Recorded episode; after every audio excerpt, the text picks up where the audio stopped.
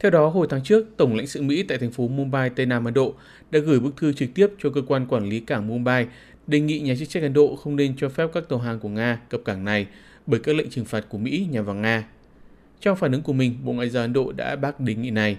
nhấn mạnh rằng đây là quyền chủ quyền của New Delhi trong quan hệ với các đối tác toàn cầu dựa trên lợi ích quốc gia.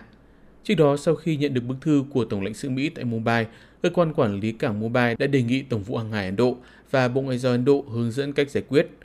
Cơ quan ngoại giao Mỹ sau đó đã cố gắng giảm mức độ nghiêm trọng của vấn đề khi cho biết các trao đổi này chỉ mang tính chất cá nhân.